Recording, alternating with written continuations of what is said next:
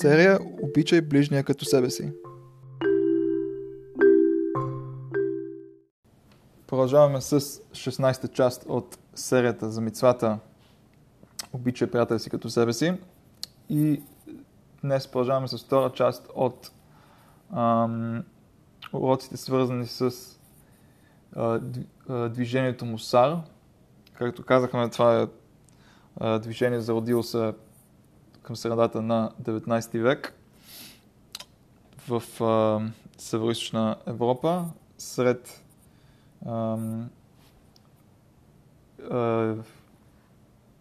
ешивите в Източна Европа и последствие се разпространява а, по целия свят. А, и то е свързано с а, фокуса му е всъщност е а, подобряване на качествата на хората, голяма част от тях свързани с а, отношението между, помежду самите хора. И в последния път обсъждахме а, писанията на Равсим Хазисъл от Келм. Днес ще видим а, двама негови ученика, един от които а, е започнал в самото това движение Мусар свой а, нещо като а, свой собствен път, защото в, и в самото движение Мусар, по същия начин както и в хасидизма, е, е, има е, различни насоки, има различни а, а, групи, а, които фокусират върху различни неща. А по същия начин и в а, нали, Мусара има, а, е, има различни школи, които се фокусират върху различни неща. И ще обсъдим малко по-късно, като стигнем до него.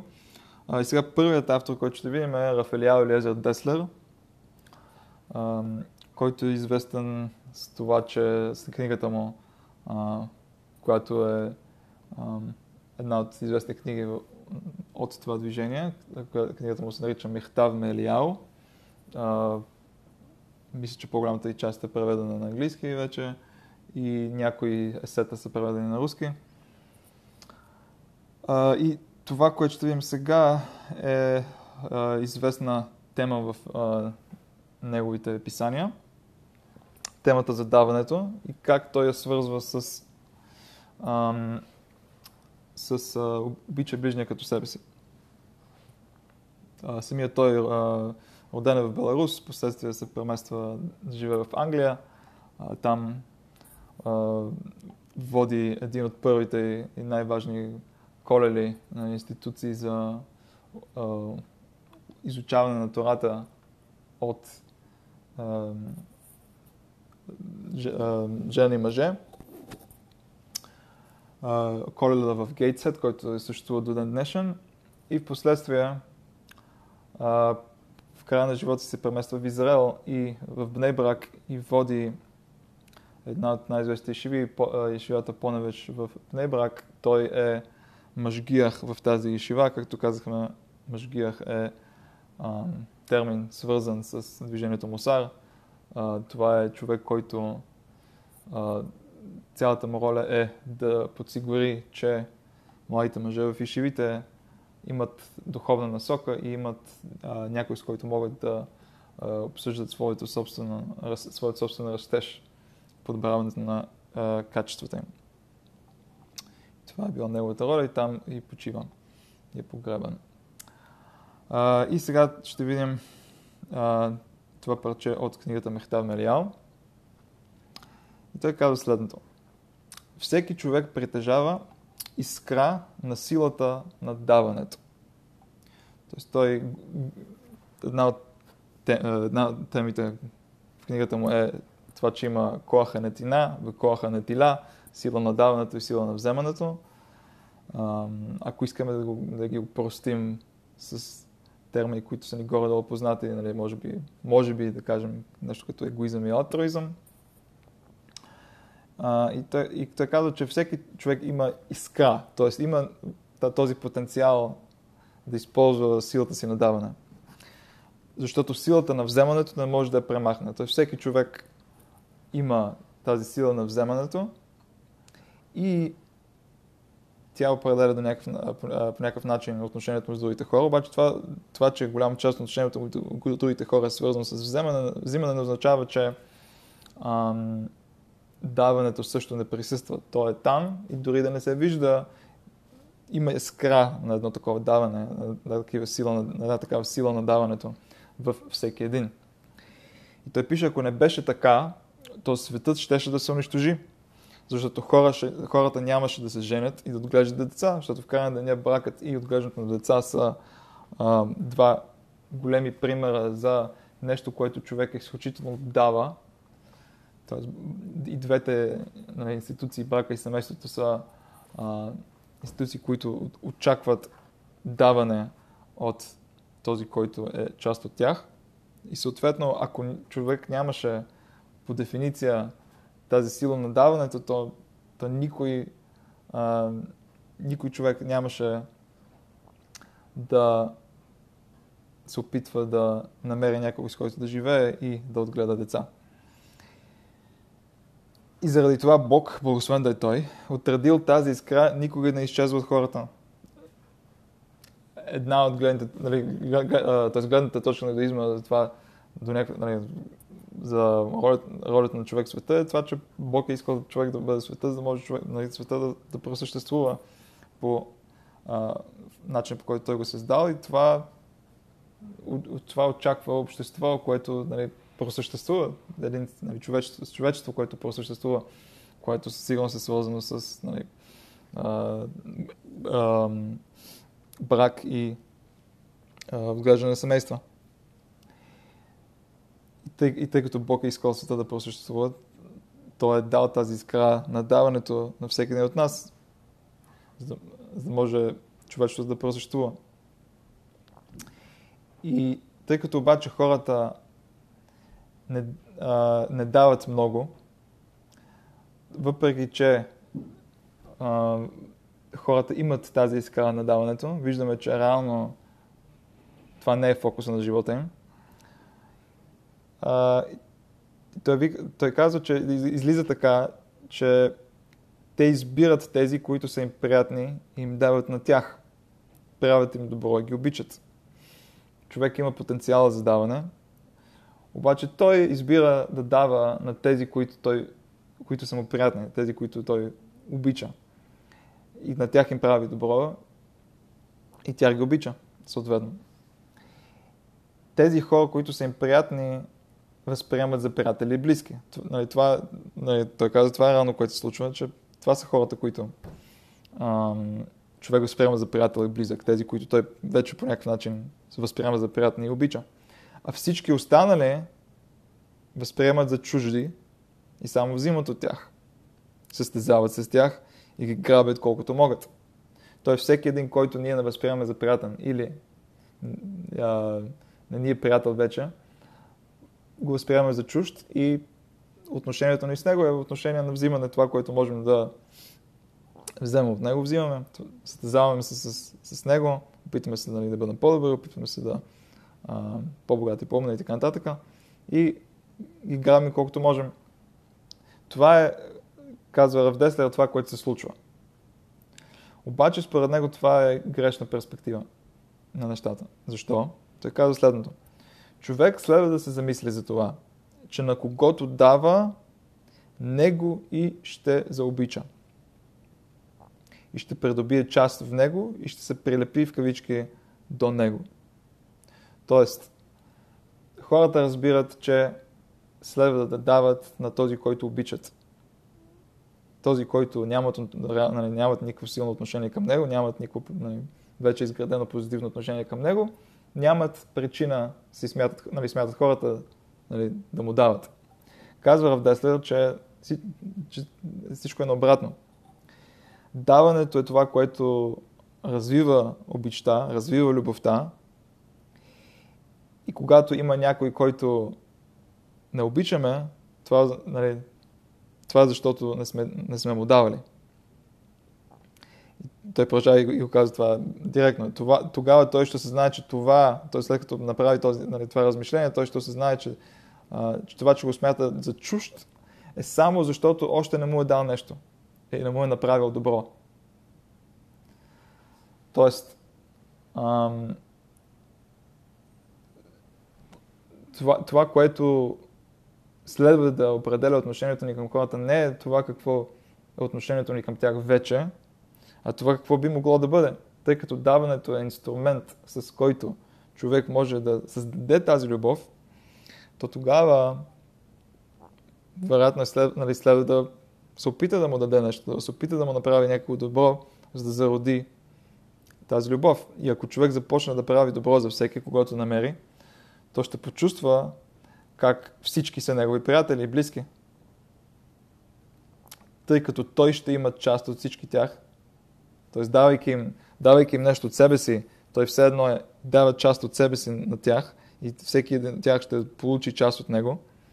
И същността му ще се разпространила сред всички тях. Тоест даването по дефиниция означава аз взимам нещо, което аз имам и го давам на някой друг, било то предмет, било то време, било то енергия, било то внимание, било то ам, емоция.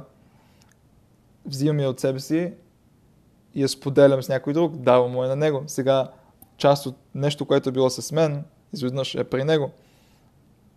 И колкото повече човек занимава с това даване на другите, тогава другите получават част, частица от него. Съответно, той изведнъж осъзнава, че другите имат част от него, другите са, до, някакъв, до някакъв начин са близки с него поради това. И, и това би трябвало да развие а, любовта. А, тук е нещо, което а, не, съм, не, не съм превел, обаче което той пише във връзка с това, е а, нещо, което сме споменавали преди, че знаем, че иврите и арамейския са свързани езици и корените на думите в единия понякога ни казват за корените на, в другия. И знаем, че на арамейски коренът have, hey, bet е свързан с даване, означава даване. И Абдеслер пише, че това е свързано с корена ahав, алеф, хей, бет в думата любов в, в иврита. Той казва, от тук виждаме нали, връзката на, на даването и любовта, т.е. даването създава любов, все едно по този начин той намира намек за това в, ам, в а, структурата на, на, на думите. И Авдеса продължава и пише човека, който стигне до това възвишено ниво. Нали, той подчертава, че да, наистина това е едно нали, възвишено ниво човек да разбира, че давайки на другите, той, това е начинът по който той създава любов сред тях. И той разбира за заповедта на, на Тората, обича и приятеля си като себе си в простото значение, което е наистина като себе си, без никаква разлика. Защото в душата си ще намери приятеля си. Ам, да, и това е, това е ам, извадката от Рав Деслер. Тоест тази идея за това как да създадем любовта и любовта свързана с, е, а, свързана с даването. Тоест грешката на хората, които си мислят, че даването е свързано с а, тези, които вече обичаме. Докато реално, според Авдеслер, даването е това как да стигнем до тези, които а, все още нямаме люб... реална любов с тях. Тоест, раз... използвам, можем да използваме даването като инструмент за създаване на тази любов. А, и той, той всъщност, тук не съм го правил, обаче той дава пример в неговата книга. А, той разказва за, за това как даването подсилва и създава а, любов между хората. Той дава пример за неговия живот през войната. Той казва, че ам, той пише как по време на войната неговото семейство се разделя. Той и сина му а, отиват по един път, а жена му и дъщеря му отиват по друг път.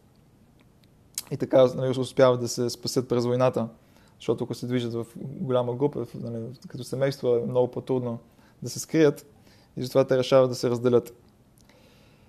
И той провежда а, няколко месеца, ако не, ако не е година, а, нали, а, само с сина си, докато двамата се, нали, се крият и се опитват да се спасят.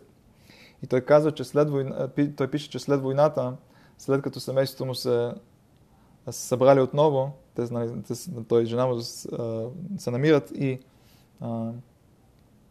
нали, продължават да живеят като семейство. Той казва, че заради тези няколко месеца, които бил, които провел заедно с сина си и, и давал на него, т.е. тези два, няколко месеца, той изключително и само нали, помагал на сина си, защото той е бил там, дъщеря му не е била с него, дъщеря му е била с жена му. Заради тези няколко месеца, които той е давал толкова много на сина си, той е развил една по-силна любов към сина си. И след войната, въпреки че се събрали отново с семейството си, той казва, че любовта му към сина му заради тези няколко месеца е била по... Нали, така се получило, че нали, до на живота му е била по-силна заради това, че той е давал толкова много на сина си, а не е имал възможността да го направи за дъщеря си. А, и той нали, дава пример със себе си а, за тази идея. А, и сега продължаваме с а, втори източник от Рав Натан Цви Финкел, който е също бил ученик на Рав Симха Зисел от Келм. Обаче, поради своята собствено величие, той започва, нали, той наистина бил изключителен човек сам по себе си и той а, отваря, нали, той е въвлечен в една ешива, която става много известна ешивата в Слободка, в а, днешна Литва. А, Слободка е предградие на Каунас. И там той, той става мъжгир на тази шива. Той става нали, духовния наставник на тази шива. И там има много ученици, които в последствие стават изключително известни лидери на юдаизма в Америка и Израел след войната. И съответно неговия подход към Мусара, който е свързан с, както ще видим сега в тази извадка, е свързан с това да, да подсили а, важността и стоеността на човек в неговите собствени очи, за да може той да служи на Бог по най-добрия начин по този начин. Нали, това, е, нали, това е неговия път в Мусара, т.е. този фокус върху изграждането на човека и важността а, и стоеността на, на всеки един в неговите собствени очи. Ам, и той пише следното. Ще започнем с това, което съм правил и накрая а, някои от абзаца, които не съм, ще, ще ги прочета. За да оценим заповедта, обичай приятеля си като себе си, задълбочено, трябва да се задълбочим първо в познаването на величието и важността на човека. Тоест, човек има едно величие, една стойност, една важност, която са присъщи на него, които са, които са присъщи на него. И за да можем да разберем заповедта обича приятели като себе си, трябва да, да поразмишляваме малко върху а, тези величия, важност и стойност на човек. И такова познаване не се нуждае в задълбочен философски размисъл. Тоест, на човек не е свързано с някакви изключително задълбочени философски размишления. Би трябвало да е нещо, което всеки трябва да постигне. Защо? Той пише, защото тази заповед е заповядана на всеки, а не всеки е задължен или може да бъде философ. Тази заповед обича т.е.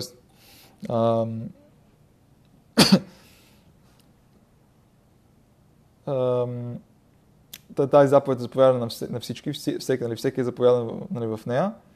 И самият факт, че за всеки е заповядан в нея, означава, че всеки би трябвало да, да може да постигне, да знаем, че не всеки е не, не само, че може, а той няма и задължение да бъде философ.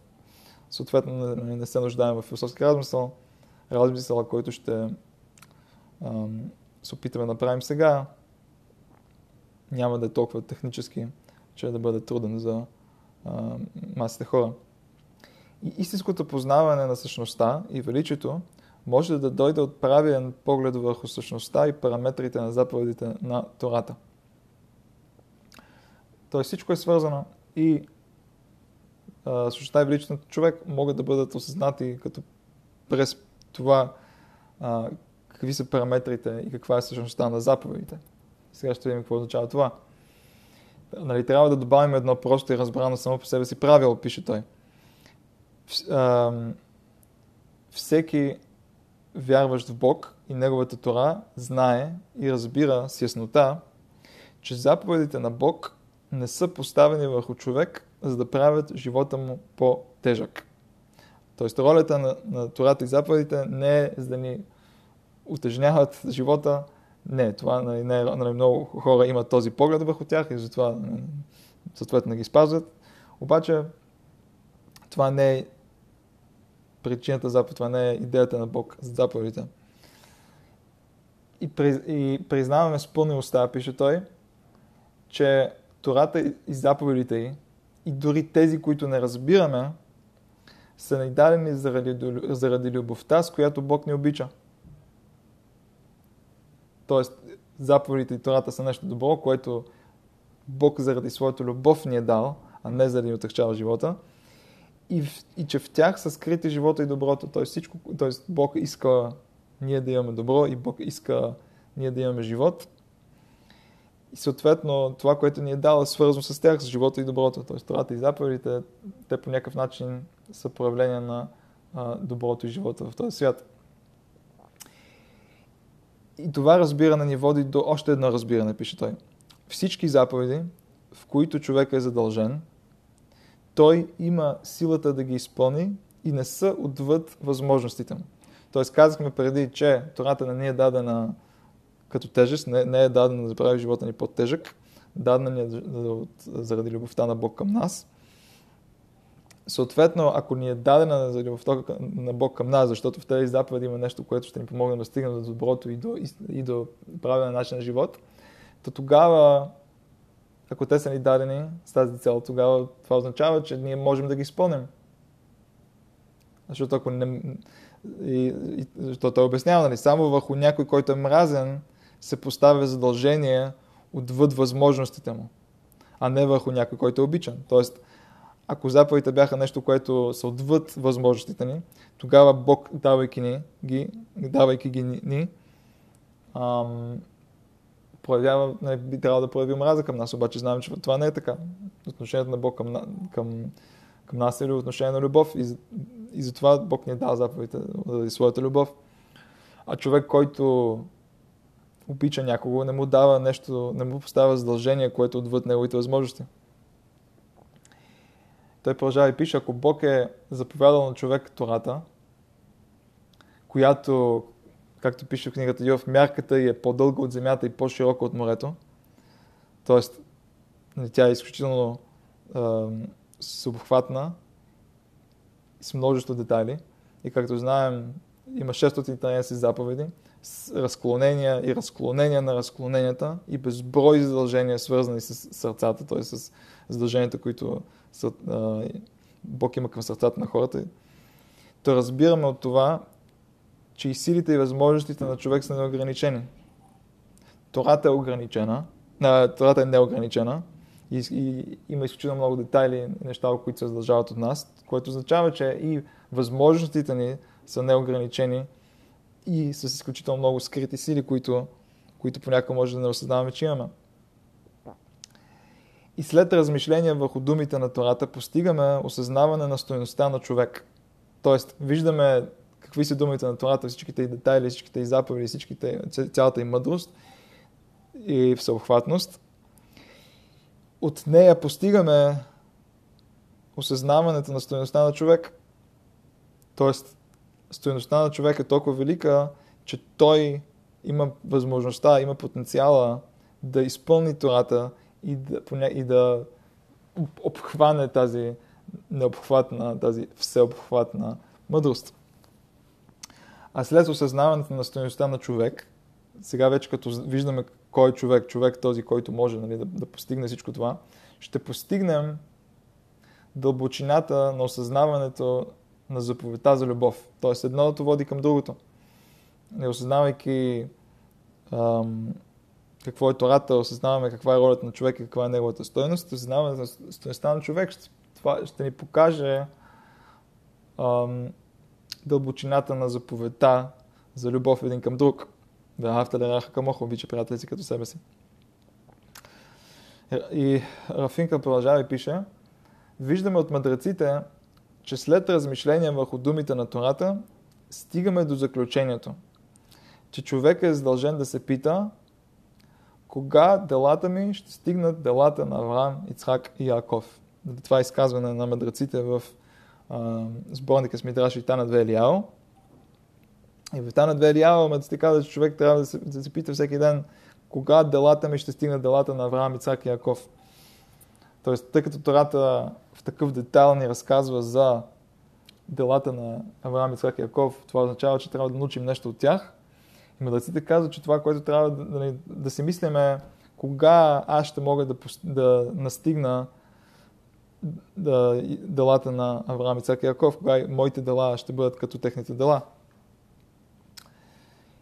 И с осъзнаването на себестойността си, пише Финкел, той трябва да почувства, че докато делата му не настигнат делата на правците, той не е изпълнил задължението си. Задължението му нали, да, да спазва Тората да живее, да живее живота си по пътя на Тората, включва в себе си ам, това задължение, той постоянно да, да се опитва да, да, да, да, да стигне делата на Авраам, Исаак и Яков и а, нали, цялото добро, и, което, което те са извършили в живота си. И тази идея може да ни изглежда преувеличена. Възможно ли е всеки един да стигне до нивото на правоците? Че чак да се държи отговорен за това. Тоест, всеки, Мадатита в Стана Велео казва, че всеки трябва да се държи отговорен, всеки трябва да се пита кога делата ми ще стигнат до делата на Авраам Исаак и Яков. И, и те го казват това за всеки един човек, което нали, означава, че вероятно всеки да има тази възможност. И пита Финкъл, разрешено ли е дори да си помислим нещо такова? Не е ли това проява на силна горделивост? Това, че нали, ние си мислим сега, че можем, нали, имаме възможността дори да стигнем делата на Авраам Исаак и Яков, нали, това не е ли проява на много силна горделивост?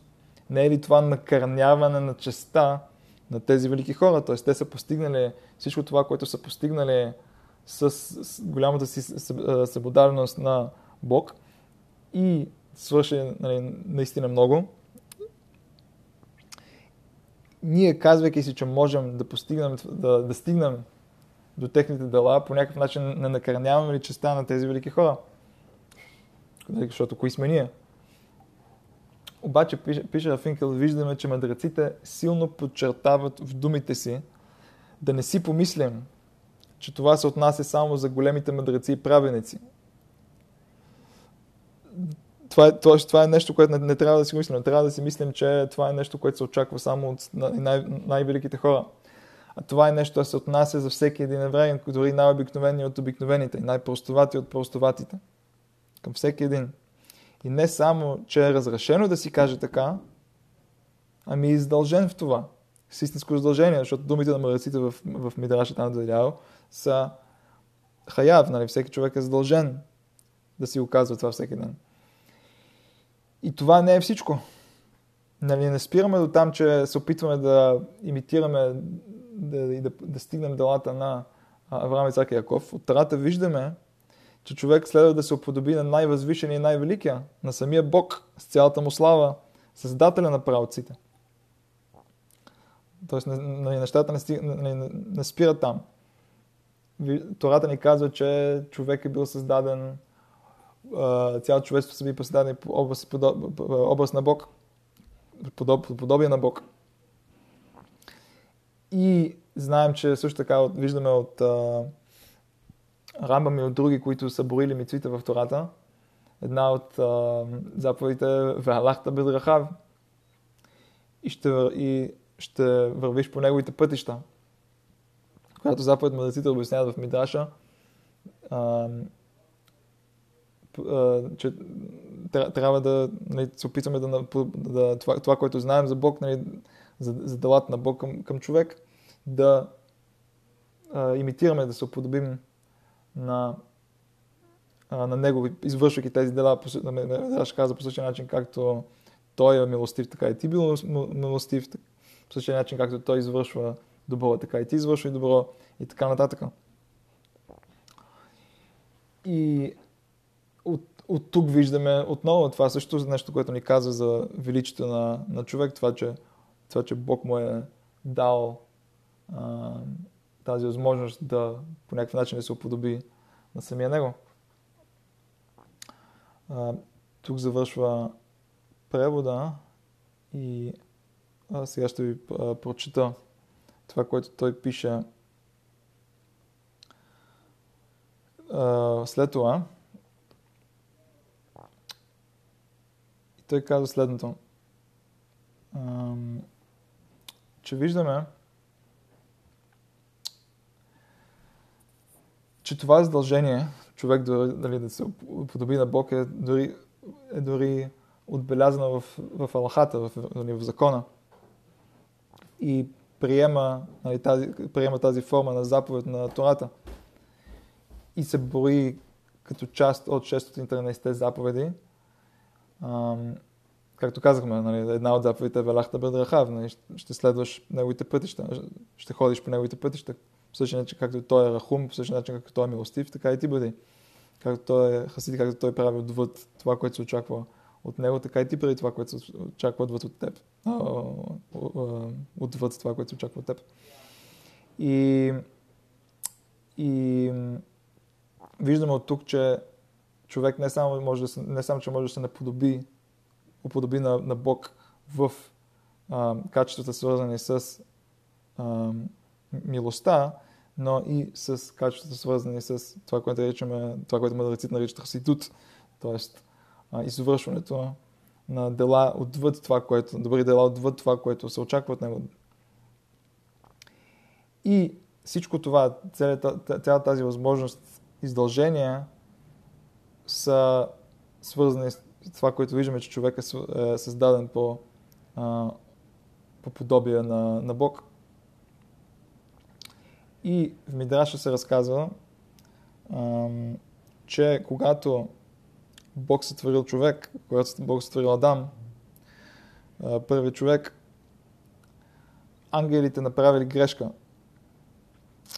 И когато го видели, сгрешили и си помислили, че Адам е Бог. И искали да, и искали да го славят по същия начин, както те славят Бог. Тоест, те, те видели как нали, мъдростта му и разбирането му били толкова, толкова дълбоки. И специално за Адам, тялото му е било по някакъв начин, ам, тялото му, душата му са били много по-чисти от, при нас, от, от нас. До такава степен, че ангелите, които нали, са създания, които са не ам, не физически, нямат физическа форма, а са изключително и само съзнание и, и, и разбиране, мъдрост, те не са успели да, да, раз, да различат между Адам и Бог и, и са искали да го прославят с посещане, както те разбират, че трябва да прославят Бог. И казва Рафинкъл, това е нали, величието на, на човек още от самото му начало.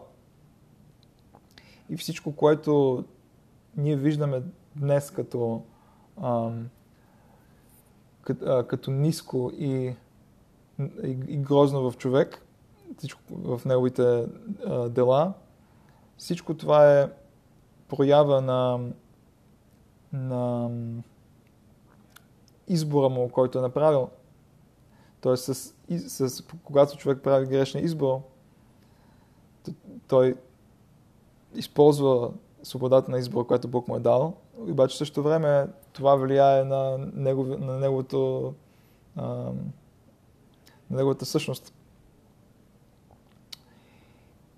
И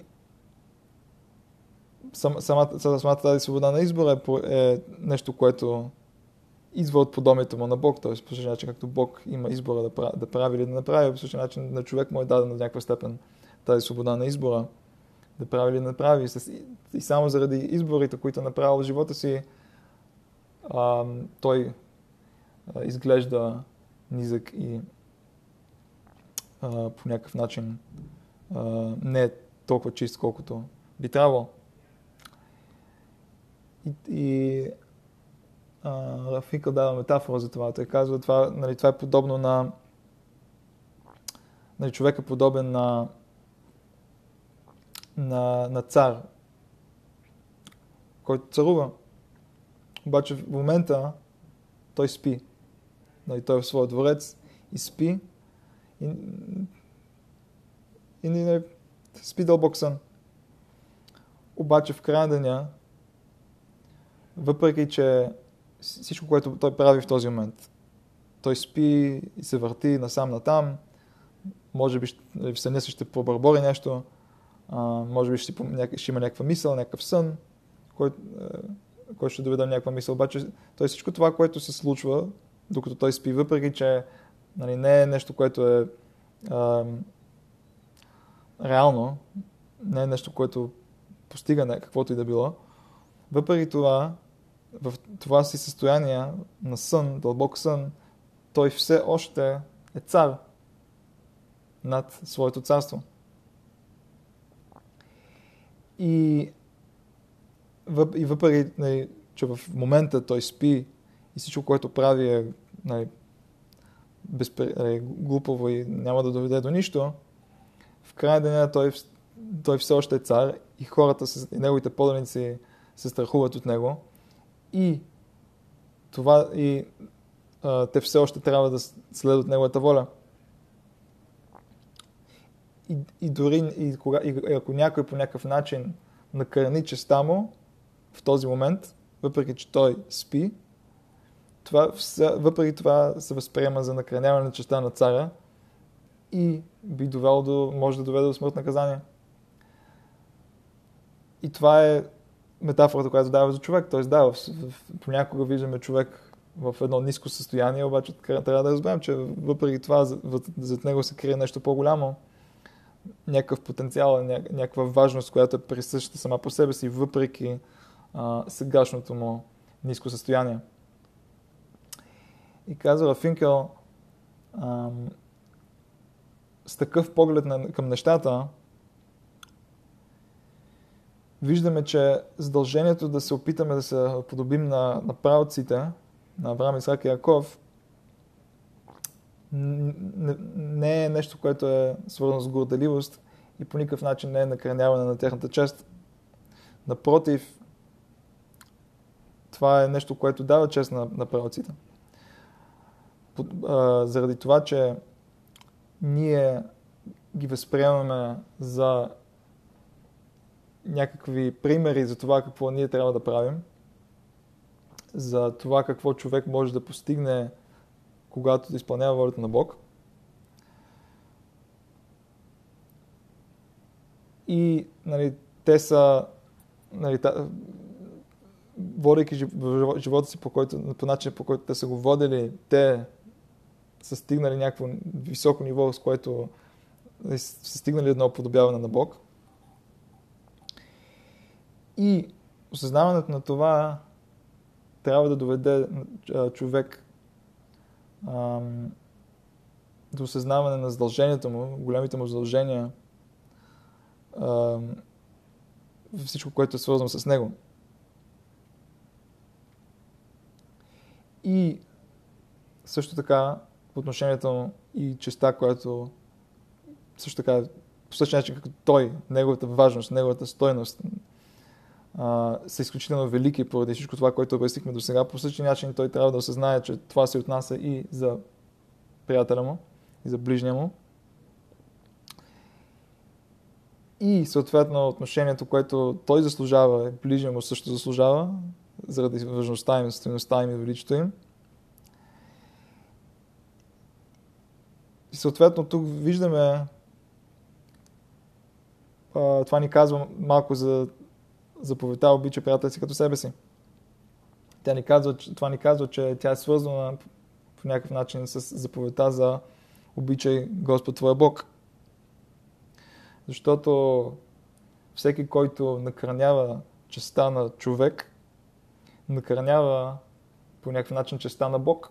Както обяснихме до сега, нали, всичко, което, всичко, което казахме за, нали, за потенциала, който се крие в човек за уподобяването на Бог и за това, че това е което Бог иска, защото това е нали, една от заповедите.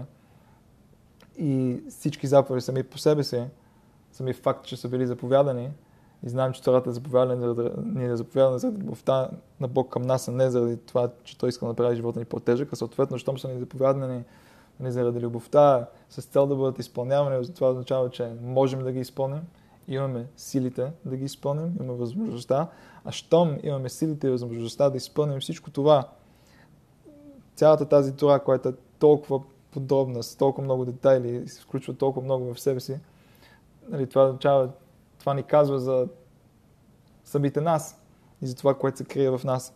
И въпреки, че не го виждаме, въпреки, че не го разбираме, то е там, както в метафората с царя, който въпреки, че в момента е в състояние, което е ниско и което е изключително неважно, въпреки това, по дефиниция, той все още е цар и той все още е някой, който служава да бъде уважаван и трябва да бъде уважаван, защото величието му е все още там. Величието му е нали, не се проявява в момента, обаче той е там.